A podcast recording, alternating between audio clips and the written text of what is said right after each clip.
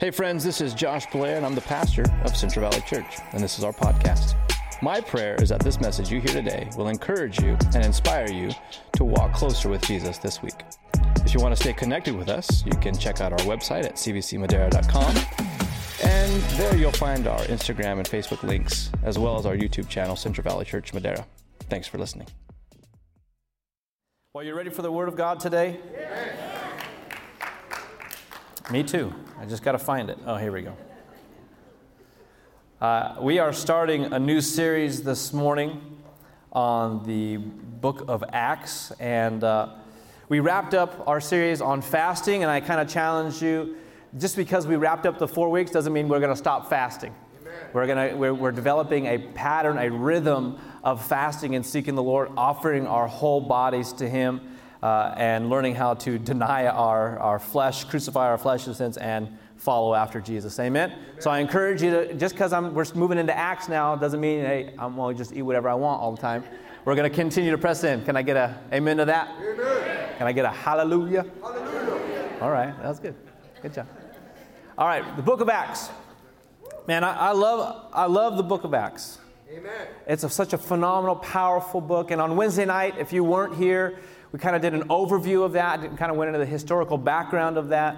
Uh, and, uh, and I'll, give a, I'll touch a little bit on that this morning, but not very much.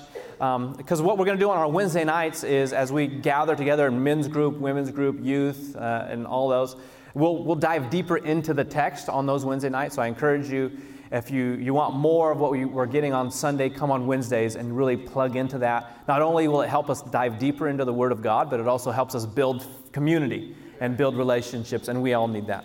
But the reason we're jumping into Acts is for, I'm going to give you four reasons why. Um, you don't have to write these things down. They're just kind of where I felt the Lord was prompting my heart for why we should go into Acts now and, and not another book of the Bible. And the first one is this we're, we're going to go into Acts because it's the Word of God. That's first and foremost, right? We're going to go into the Word of God and, and, because it's the Word of God. And we need to understand what the Word says. And Acts is a powerful book on understanding what God is doing and how he works. The, the other reason why we're going into the book of Acts uh, this, this morning, and we're going to be going chapter and verse through the, all 28 chapters. We're really going to walk out together, and, and as long as it takes. I'm not putting a timestamp on it because the Lord hasn't put a timestamp on it. We might come in and out of some other things, but we're really going to walk in this uh, throughout the rest of this year um, and, and following the Lord's prompting in that. But, but the book of Acts, it depicts the first 30 years of the, of the church from the time Jesus ascends into heaven to where they, they go down and they wait for the outpouring of the Holy Spirit up until uh, all, all, of Peter's ministry and, and up to Paul's ministry, and then he get, when, until he gets arrested and he's taken to Rome. It goes all the way those first 30 years within the church. And a lot happens in those 30 years, and the, the book of Acts is the only detailed history that we have of those 30 years within the, within the body of Christ, within the church. And so it's phenomenal and it's a powerful book for us. I also believe that it's, it's vital for us to see and understand the pattern of God pouring out His Spirit. There's a pattern and a purpose behind why God does what He does, and the book of Acts describes that to us in detail. And so we want to understand not only how God pours out His Spirit, but why He does that. And the last thing is this I think that our, as a church, as Central Valley Church, I believe that we're about to encounter an even greater outpouring of God's Spirit than we have in the past. And I'm believing that, that we need to understand what God is doing when that happens and what we're supposed to do with it. So that when we don't, so when we, we need, when we encounter revival, that we just don't have like, wow, that was awesome two weeks. And then nothing, we don't steward what God was doing because we didn't know how to do it. And I believe the book of Acts is going to help us understand how to steward a move of God, the move of God that's happening in 2024. And that's why I believe God has called us to jump into the book of Acts together. So I want you to go ahead and turn to, to Acts chapter 1. Before we get into the text, I want to kind of give a slight overview, some insight into the text as you're turning there. Acts chapter 1. Now, Acts picks up right where the Gospels leave off, right? Recording every event that we see in the early church um, for those who follow Jesus. It depicts the church beginning to spread out as Jesus commanded them to do. Right, when Jesus tells them, I'm, I'm sending you to go into all the world, making disciples of all nations, baptizing them in the name of the Father, the Son, the Holy Spirit, right? That's the end in, in Matthew's gospel. And then we begin to see the church doing that. And we, right in a moment, we'll, we'll read in, in, uh, in the first chapter of Acts, we see Jesus tell them again, he commands them to again to go to Jerusalem, Judea, Samaria, and to the ends of the earth. So we begin to see the church do that. And we, and we also are going to see in, in the, the book of Acts the incorporation of the non Jewish people. That's us, most, right? Unless you're Jewish, and, and welcome. But I didn't, that, that's the rest of us, right? The early church really wrestled with that because it was a Jewish movement by a Jewish man who was a, Jew, a Jewish Messiah. And then, then they realized wait, God's touching non Jewish people, the Gentile people. Is that what's going to happen? And they have to wrestle with that. And we'll talk about that in chapter 15, several, several, several weeks from now. But we'll get there. We see the early church beginning to grow out beyond just a Jewish movement to a worldwide movement. We see the early church begin to, begin to do what Jesus commanded them to do. This is, the, this is the, the, the book of Acts is, a, is the second New Testament book written by, the, by a man named Luke, who wrote the Gospel according to Luke. And it's written between 60 and 64 AD. There's reasons for that. I gave those on Wednesday. Um, if you don't know them, you can look those up. But that's how we understand the dating, the first 30 years of the church. And the first book is the, that Luke wrote was the Gospel according to Luke. And, he's, and he writes both books to a man named Theophilus. And in this portion of, of he, he, just calls him Theophilus in the, in the Gospel according to Luke, he says, uh, uh, excellent Theophilus. So a lot of people thought he was a Roman leader or a high ranking official, but we're not quite sure. But what I really love about his name and the fact that Luke wrote a gospel and this, the book of Acts to him is that in the Greek, his name means lover of God. And I think, well, if he's not talking to a specific person, but he's talking to those who love God, then that's also me. So this letter is also written to me, and it's written to you if you are a lover of God. And we can take it in and say, God, I love you. I want to know you. I want to know more about you. I want to, I want to uh, take in your word. I want to, I want to begin to digest the word of God inside of me. And so this is the book that we're diving into. Now, in the Bible, and, and maybe in my Bible, maybe in your Bible, depending on what translation you have, the, the title of Acts is, the, the full title is The Acts of the Apostles. But I believe more accurately that the title should be The Acts of the Holy Spirit. Because the Holy Spirit is the main character. The Holy Spirit's given main character vibes throughout the entire book. Of the, we have no Gen Z in here? Main character vibes? No? All right. Thought I'd throw it out there, but no one, like, we don't know what that means. The Holy Spirit is the main character of the book of Acts. Why do I say that? Because in the book of Acts, the Holy Spirit is mentioned no less than 56 times in 28 chapters. Now, if you think that's not that big of a deal, it's the Bible. Well, if you combine all the synoptic gospels, Matthew, Mark, and Luke, and you put them together, all of the times they reference the Holy Spirit, it's 34 times. If you take Paul's longest letters, Romans and 1 Corinthians, and you compile those together, it's 45 times. So, just in this one letter, we see the Holy Spirit time and time and time and time and time and time again mentioned because this is about Him. This is about the, the continuing work of Jesus in the people of God through the working of the Holy Spirit. That's the book of Acts. And so, it's, it's His continued work. And one of the greatest points of confusion for believers revolves around the Holy Spirit and His working and gifts in our lives. Would you agree? Some of the greatest confusion that we have as believers is who's the Holy Spirit? What's He doing? Is He still doing what He's doing? Is He not doing it? What are the gifts? What are they there for? Right? It's a major confusion. In fact, the Apostle Paul writes in 1 Corinthians chapter 12, in verse 1, he says, that we should not be ignorant of the Holy Spirit or the spiritual gifts He gives. But many of us still are. So I believe that the book of Acts is going to help clarify and clear up some of these misconceptions or some of these areas in our life that we might be ignorant. Right? And this is one of the reasons why we're also studying the book together. I believe that if you want to grow in not only your knowledge of the Holy Spirit, but you want to grow in intimacy with the Holy Spirit, reading the book of Acts is going to definitely help us. So my hope is that as we walk through the book of Acts together, that many of our questions about the Holy Spirit, the spiritual gifts, will be, will be answered in this time together, especially in these first few chapters. We're going to really see uh, the outpouring of the Holy Spirit, what it's there for, what's, what, uh, what's, the, what's the baptism of the Holy Spirit all about. So we're going to really dive into that together. One reason that there are so many questions about the Holy Spirit and the gifts is because of how some denominations, some churches have interpreted Scripture around these gifts. Right? Some of our brothers and sisters in Christ, and let me, re, let me reiterate this our brothers and sisters in Christ, just because people have a differing opinion or approach to Scripture doesn't mean that they're outside of the family of God. Can I say that?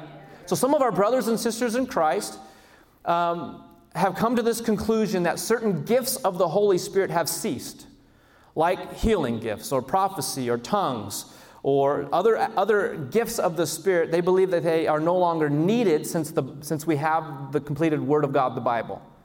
So some of our brothers and sisters kind of ascribe to that. And that movement or that belief system is called cessationism or ceased, is the, the root word there, that these things have ceased. The Holy Spirit's no longer working in that way because the church was established, the Word of God was given, and so we don't need those things anymore. Okay, that's the, that's the framework.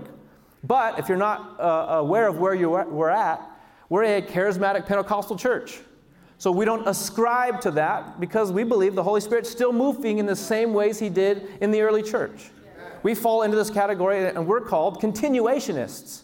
That the, the it's really, uh, really creative naming, right? Cessationists because we've ceased, continuationists because we continue, we believe the gifts continue.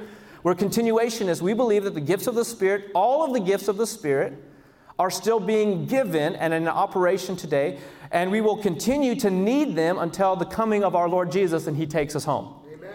We believe that, the, that now more than ever before, we need the Holy Spirit working in the people of God. So, and I'm not here to argue points between both camps. I'm not here to pick a fight, right? I'm here to preach the Word of God and allow the Word of God to speak for itself then I would contend and I would, I would put forth that Scripture states that the moment the gifts stop is when we see Jesus face to face. We don't need tongues anymore when we're in the presence of God. We don't need healing anymore because He's our complete healer and everyone who's there in His presence are there. We don't need uh, prophecy because He knows our business. We don't need those things. They cease because we see Him face to face. But until that day comes, the Holy Spirit is still working in and amongst us through these gifts that are empowering us to do the work of the gospel. Amen. So we love our cessationist brothers and sisters, and we continue, we encourage them to continue to search the scriptures. Amen. A little wordplay there. Continuationists. Anyway. Thank you for was that a laugh or a choke? Well, I don't know what that was, but thank you, man. I, I appreciate it. He's like, I'm a cessationist, bro. You're choking me up. No, just kidding. But there's, there's, a, there's, a, there's a major reason we see so many questions in the church. It's, it's around those issues. And so there, there was a time, uh, just a personal story, there was a time um, when there was a local church in the valley, a pretty large church in the valley. Anytime that they would be going through, through passages of scripture that dealt with these things, like 1 Corinthians or whatever, I, I instinctively knew about it because my friends that attend that church would all call me and say, Can we go to lunch? They wanted to talk about it because there's so much stuff going around there. Like, hey, we're preaching that these things don't work anymore, but we know that you've experienced these things. So, what's your story? And we would sit down and have lunch uh, over and over again uh, anytime those churches would go into it. So, that's, that's kind of what we're going to walk through as we look at the book of Acts and just say, Lord, what are you doing?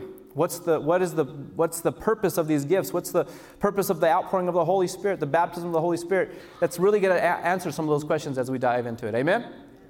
Amen. So let's pray together and then we'll get into the text this morning. Heavenly Father, we thank you that you hear us. We thank you that you are near by the blood of the Lamb. We thank you, Jesus, that you have brought us into your family, that we have been adopted, and we can now call ourselves children of God, where we cry out to you, Abba, Father. We invite you, Holy Spirit, to speak to us through your word today. Open our ears to hear, God. Open our hearts to receive, Lord. We, we set aside any preconceived notions of what may or may not be, but we believe that you, through your word, will speak to our hearts. We're ready to receive from you. In Jesus' name. Everyone said? Amen. Amen. Acts chapter 1, starting in verse 1. This is Luke writing. It says, In the first book, O Theophilus, I have dealt with all that Jesus began, say began to do and teach until the day when he was taken up after he had given commands through, through the Holy Spirit to the apostles whom he had chosen. He presented himself alive to them after his suffering by many proofs, appearing to them during 40 days and speaking about the kingdom of God. Verse 4 says, And while staying with them, he ordered them not to depart from Jerusalem, but to wait for the, present, the promise of the Father, which he said, You heard from me, for John baptized with water, but you will be baptized with the Holy Spirit not many days from now. Let's stop right there. The reason why Luke starts the book of Acts with Jesus instructing the disciples about the baptism of the Holy Spirit is because that's where the power comes from. He begins to, we're going to read throughout the, the, the, book of Acts, there's tremendous stories of miracles, signs, and wonders. And if we don't comprehend right off the bat that it's through the power of the Holy Spirit that these things are being done, then all of a sudden what we do is we begin to elevate these followers of Jesus as somehow superhuman or beyond supernatural. And we think, well, they could only do that, but it's not, it, we can't do that. It was only them. But when we realize it's not even them, it's the Holy Spirit through them that begins to work these miracle signs and wonders. It's the power of the Holy Spirit. The Bible says the same power, the same Spirit that lives, that raised Christ Jesus from the dead, lives inside you and I. So that's why begin, Luke begins by saying, Jesus told them, don't leave Jerusalem until the promise of the Father is poured out over you. And John baptized in water, but you're going to be baptized in the Holy Spirit. So don't leave that place. It, it, has to begin with the empowering of the people of God through the Holy Spirit so that we don't get it twisted. We don't get to say, well, Peter could do that, but we can't do that. Paul could do that, or we can't do that. Stephen could do that. He could see the heavens opened up and, and preach a phenomenal message and then get stoned. We can't do that kind of stuff. No, we, we walk in the same Holy Spirit. Amen. So Luke points this out. As we move through Scripture, we don't want to, uh, in the book of Acts, as it's, as it's describing what's happening in the, in the early years of the church, that we understand these things are attributed to the Holy Spirit and no one else. What the Holy Spirit needed from people was their yes, and then the Holy Spirit did the work. He needed their obedience, and then the Holy Spirit did the work. If Luke didn't start with the power that where, where the power came from, we would get things all twisted up. So, looking back at verse 4, Jesus told the disciples not to leave Jerusalem until they were baptized in the Holy Spirit, meaning this Don't start the work that I've called you to do until you have been empowered to do the work by the immersion of the Holy Spirit in your life. That's what baptism means. It means immersion into something, it means saturated and soaked through and through. Amen. So, in water baptism, when we, when we do water baptism here, right? We baptize people completely, immerse them in water. Not a single person that we've baptized ever comes out dry. Have you noticed? They never come out, we're like, what are you, are you rubbed down with oil? How did that happen? No, they're saturated, they're soaked, they're dripping, they're leaving a residue as they walk out of the baptismal. And when we talk about the baptism of the Holy Spirit, Jesus is saying the same thing. Your life as followers has to be immersed, saturated, and soaked in the Holy Spirit in such a way that you leave a trail everywhere you go. Before you begin to do the work of the, of the kingdom of God, you've got to be empowered by the kingdom of God. And the empowerment comes by way of the Holy Spirit. Spirit baptism means to be immersed. If you're taking notes, I want you to write that down. Spirit baptism means to be immersed in the Holy Spirit. I think I forgot to mention, but we do have the YouVersion Bible app, Y-O-U Version Bible app. All the notes and questions and scripture are all found there if you want to follow along. Uh, or if you have your Bible, just continue. You can write your notes down in a journal, the old school way with paper and pen. I kind of like that one way it better anyway. Anybody like that? Actually bringing a notebook and a hard Bible? I'm saying I like it, but then I have an iPad, so whatever. But I do like it. I like the feel of it. So Jesus says, wait for the promise of the Father to be immersed, to be saturated, to be soaked in God the Holy Spirit. Then you'll be able to do what I've called you to do. The problem is, so many believers, we, we come to the Lord, we, re- we receive salvation through the Holy Spirit, and then we try to live our lives out, and we're like, man, I just feel, I just feel, I'm struggling. I wonder if we would look at closely at the word and say, maybe I need to wait for something from a promise from the Father. So the disciples, what's interesting is the disciples don't really get it. Right? If we continue to read on, in verse 6, they, they, they begin to change the subject. So in verse 6, they say this. So, so he tells them, Don't leave Jerusalem until you are baptized in the Holy Spirit. And they're like, So when, uh, when are you restoring the kingdom? Is that happening right now? They say to him, when they come together, they say, they say, Lord, will you at this time restore the kingdom of Israel? And Jesus, he told them, Look, you're about to be baptized in the Holy Spirit so that you can do the, my work in the world. And they're like, Yeah, but what about ruling and reigning right now? What about glory right now? We don't, oh, you talk about work, but we, we just want to be glorified. What they're asking is, are we going to be now in a part of your, are you setting up your earthly kingdom? And the reason they're asking that is for, because for centuries, the Jewish people have read through their Hebrew Bible, which we call the Old Testament, about the Messiah who was to come that would set up his millennial kingdom, where there will be a kingdom that he rules over for a thousand years, and Israel will be glorified as the place where he rules from. So that day is coming. Do you know that? Israel will be glorified, and the kingdom of God will establish the kingdom in Israel. But what they're asking is, is that right now? Is that happening right now? And we know that it's not right now because we understand the, the, the, second coming of Jesus. And they were thinking, this is it. The Messiah has come. He's done his thing. Now he's going to establish the kingdom. And Jesus says, look at, look at Jesus' response. He brings them back to the topic. Verse 7, he says, He said to them, It is not for you to know the times or seasons that the Father has fixed by his authority. What he's telling them is, don't skip ahead. There's still work to be done before that day happens, which is why he says in verse 8 again, but you will receive power. I want you to highlight power. But you will receive power when the Holy Spirit has come upon you, and you will be my witnesses in Jerusalem and all of Judea and Samaria and to the ends of the earth. Hallelujah. See, the, if you're taking notes, I want you to write this down. The reason for the baptism of the Holy Spirit is for emp- empowering the believer. As to empower your life as a follower of Jesus. To do what? To just speak in tongues? No. To prophesy? No. To lay hands on the sick? No. All those things are good things, but that's not the main thing. The main thing is that we would be his witnesses. We would be able to tell a world with boldness who Jesus is. The Holy Spirit comes upon us primarily First and foremost, to empower us to be a witness, a light in the darkness. Now, while I love speaking in tongues. I pray in the, I pray in the Spirit every day because I understand what it does for me. It does, the Holy Spirit prays through me. He edifies me. He builds me up. He intercedes for others through me when I don't know what what's going on in your life, but I'm praying and praying in tongues for you. And the Holy Spirit will pray for you through me. Right? I love those things, but let's not get mixed up here.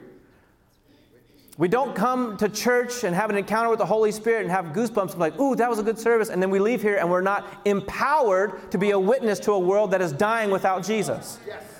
We, we are here to, to come and be encouraged, to be challenged, to feel the conviction of the Holy Spirit, to be lifted up, and then say, now go be disciples of Jesus and make other disciples of Jesus. That's why the Holy Spirit comes. That's why He falls.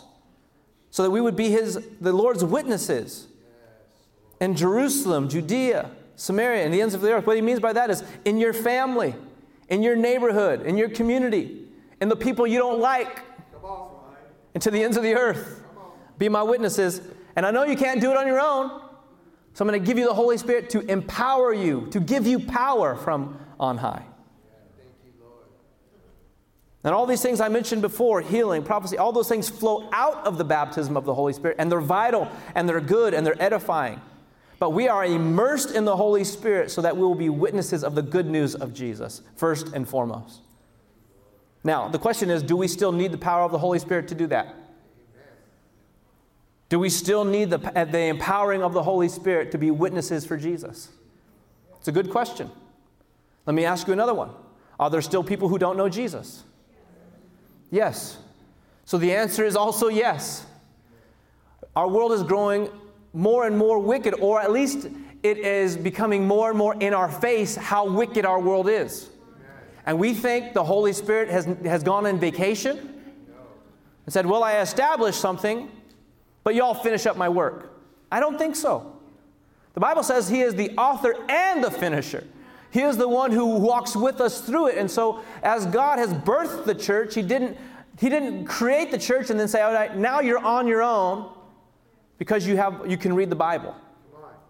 No, he says, I'm going to walk with you. I'm going to bring the Bible to life to you. I'm going to show you the scriptures. I'm going to show you Jesus in it. And I'm going to empower you to speak the word of God in truth. And I'll give you these gifts so that others can know and they can be encouraged and they can find healing and they can find rec- uh, reconciliation and redemption and all these other things that flow out of the baptism of the Holy Spirit. So we still need the supernatural power of the Spirit of God.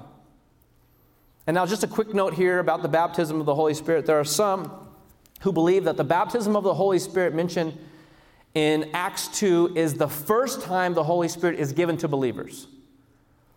Right? So they'll, they'll say that because the Holy Spirit wasn't given beforehand, that's the time that they, they received the Holy Spirit in Acts chapter 2. And the reason that argument is given is because for charismatic Pentecostals, we believe the baptism of the Holy Spirit is a secondary, subsequent filling of the Spirit. The first time you receive the Holy Spirit is upon salvation.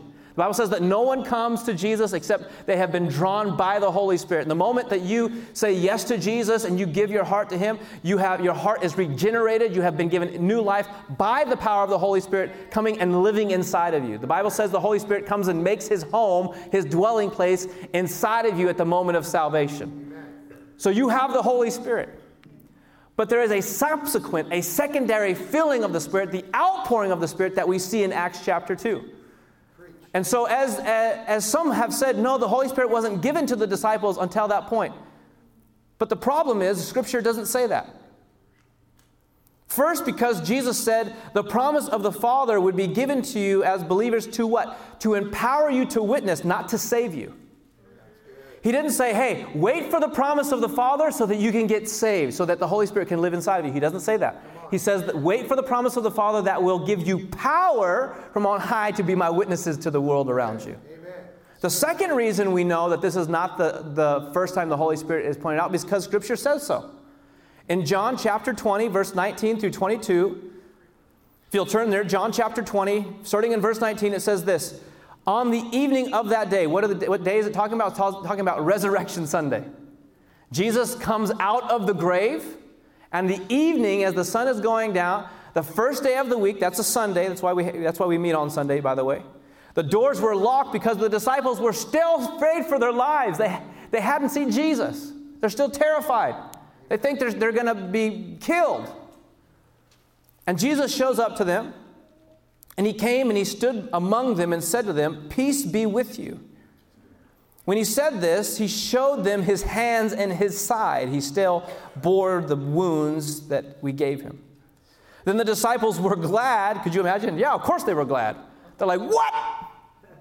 Minds blown. They see the, their, their risen Savior right in front of them. It says they were glad when they saw the Lord. And Jesus said to them, Peace be with you. As the Father has sent me, even so I am sending you. And when he said this, he breathed on them and said, Receive the Holy Spirit. So the Holy Spirit was given to them. That was moment of salvation for them. That's the Holy Spirit poured out on them for salvation. They have regeneration right there in that moment. And then Jesus walks with them for 40 days, teaching them and showing them and all of these other things. And then when he's about to ascend to the Father, then he says, Wait for the promise of the Father. Is that good? Yes. Hopefully, that's some clarity there. The, the moment, that moment they see in John chapter 20 is their moment of salvation, where they are born again, where they are regenerated. So the idea is there are two separate movements of the Holy Spirit in the life of a believer. The first movement or function of the Holy Spirit is, the, is at salvation. The Holy Spirit comes in right? So if you receive Jesus today, if you don't have a relationship with Jesus, and we pray the prayer and you invite the Holy Spirit in, you might, you might feel the Holy Spirit come inside of you. You might feel life transformation, regeneration right there in that moment. That's the first movement or first step of the Holy Spirit. The second one is what we understand to be the baptism of the Holy Spirit, and that's for empowering you to witness of the good things of Jesus. Now, that's not to say if you haven't received the baptism of the Holy Spirit that you have less of the Holy Spirit in your life than, than another believer. Because I, I, want that, uh, uh, we have a weird thing, we have a weird way of thinking about the Holy Spirit, like, well, I have more of him and you have less of him. Well, the Holy Spirit doesn't divide himself up in that way. He's not like, well, I'll just touch you, but I'm gonna like, I'm gonna fill you. He doesn't work that way. So the Holy Spirit doesn't divide himself up in, in terms of lesser or more than. If you're saved, you have the Holy Spirit.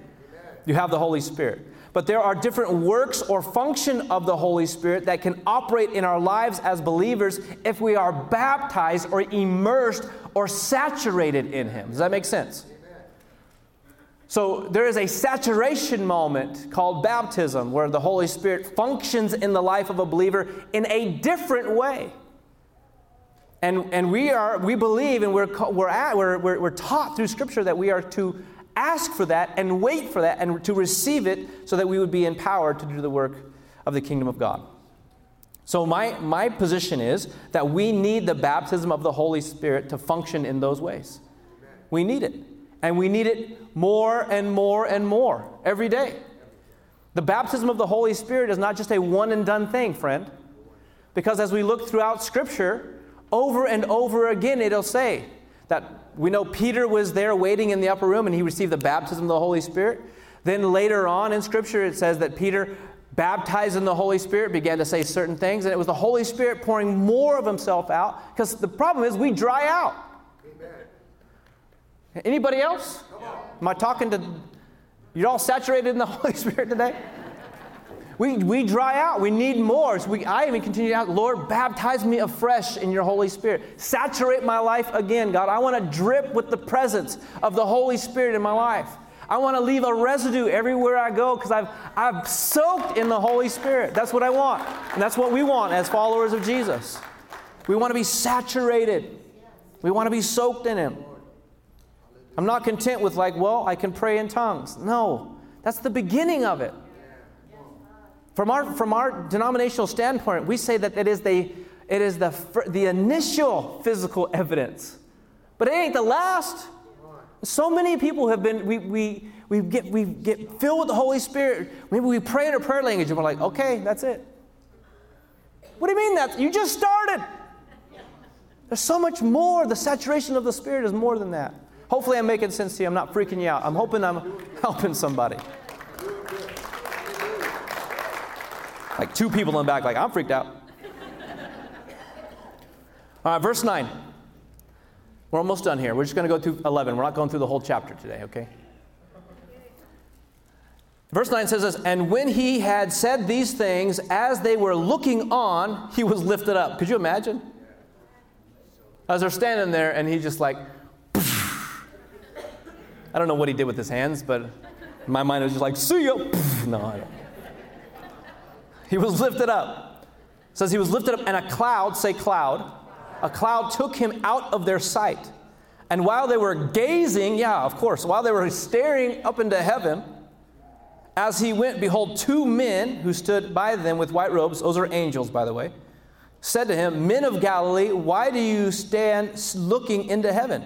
This Jesus who was taken up from you into heaven will come in the same way as he, you saw him go into heaven if you're taking notes, I want you to highlight that. The same Jesus who was taken up into heaven will come in the same way. Highlight in the same way as you saw him go. As a church, we believe that Jesus is coming again. And in the same way that he went, he will also come back. So it gives us clues what to look for when he comes back. Matthew 24 30, these are Jesus' words talking about his return. 24:30 says this, "Then will appear in heaven the sign of the Son of Man, and then all the tribes of the earth will mourn and they will see the Son of Man coming on the clouds of heaven with power and great glory."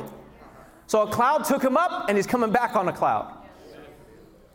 And the question is then where, where will he return? Because he says in the same way, in the, basically in the same place. And the same way that he went is the same way and the same place he'll come. Well, we know where he came, where he left from because Acts 1, the next verse, verse 12 says this. They returned to Jerusalem from the mount called Olivet. That's, now you know where we got the name for our baby girl. Jesus descend on her also.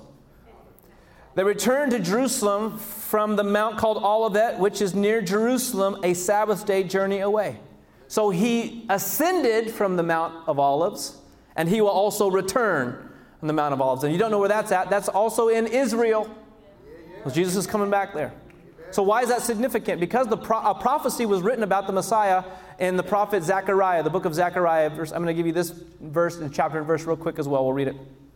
Talking about the coming of Messiah, the Savior, the Christ. Zechariah 14, starting in verse 4, it says, On that day his feet shall stand on the Mount of Olives that lies before Jerusalem on the east, and the Mount of Olives shall be split in two from east to west by a very wide valley, so that on, the, on one half the mount shall be moved northward, and on the other half southward. And you shall flee into the valley of the mountains, for the valley of the, mo- the mountains shall reach Azal. And you shall flee as you fled from the earthquake on the days of Uzziah, king of Judah. Then the Lord my God will come, and all the holy ones will come with him. So that's the second coming of Jesus.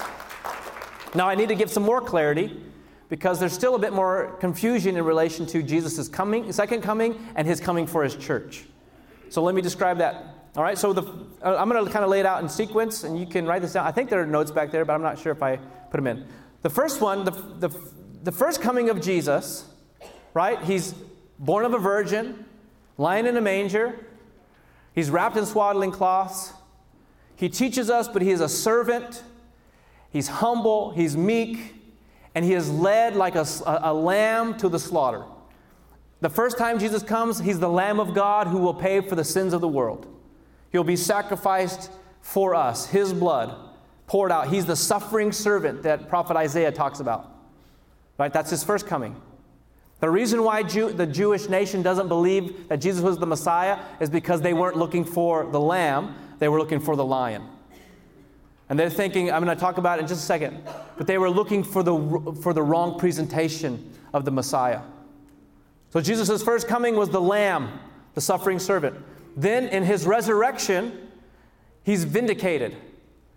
He, the, he, told, he told them, I'm, I'm the Son of God. The Father and I are one. Jesus called himself God. He says, Before Abraham was, I am. The Jewish people knew what that meant. Jesus was saying, I am God. And they said, No, you're not. We're going to kill you for that. It's blasphemous. They kill him. Three days later, he comes back from the dead saying, like, I was right. The resurrection is the vindication that Jesus is who he said he is. Hallelujah. And not only is it his vindication, but it also gives us victory over death, hell, and the grave because Jesus took the keys of them and as he died and was resurrected. And also, it gives us the opportunity to have eternal life for those who believe. Because the Bible says, just as he died he, and was raised, we also will be raised with him. And so, it, the resurrection is demonstration that we have eternal life in him. Then, in the ascension, we see that he goes in the clouds from Mount Olivet. And then, between the ascension, where we're between the ascension and the rapture, okay? The, the Bible says that he's going to come back for his church. And in the rapture, Paul writes in 1 Thessalonians 4:17 that we will meet him in the air. So Jesus is coming back, but he's not touching, touching the earth. He's in the clouds saying, Come up here. And then I'm like, Shoo! You can do whatever pose you want during the rapture. I don't care. I'm thinking Superman. But he calls the church up to him, right? That's not Jesus' second coming. That's the rapture. At the second coming, Jesus comes not as the lamb, but as the lion. He comes as the conquering king. He comes as the one who splits mountains open. He's the one who comes and establishes his kingdom on the earth. The question that the disciples asked him at the beginning was, Are you doing that now? And he says, Nope, I'm doing that later. Until that point, there's work to be done. And since there's work to be done, I'm going to give you the Holy Spirit, who is the promise of the Father, to empower you to establish the kingdom and to live this thing out until that day comes that I come back and I split the mountains. So, the reason why the Jewish nation doesn't know Jesus as the, their Messiah and Savior is because they've still been looking for a ruler, a, a, a, a conquering king who, who will defeat their enemies and establish an earthly kingdom. But they missed him the first time because they weren't looking for a lamb who would die for the, for the sins of the people. And so we missed him. They missed him. But by the grace of God, we see him for who he is the Lamb of God, who is also coming back for his church, and who will also return one day and step foot on the Mount of Olives and establish his kingdom and defeat the enemy and set all things right. So Jesus is coming. He's coming for his bride and his church. But until that day comes, as the worship team comes forward, as, until that day comes, we've been given power by the Holy Spirit to do the work of Jesus, to be his witnesses everywhere we go. Amen? Amen. With every head bowed and every eye closed. Thanks for listening to this message. To hear more messages like this one, be sure to subscribe to our podcast channel where you'll hear past episodes. If you like what you hear, be sure to rate it and share it with friends. It'll help us out a lot. If you're interested in supporting the ministry of Central Valley Church, go to cvcmadera.com and click on the giving link. We love you. God bless.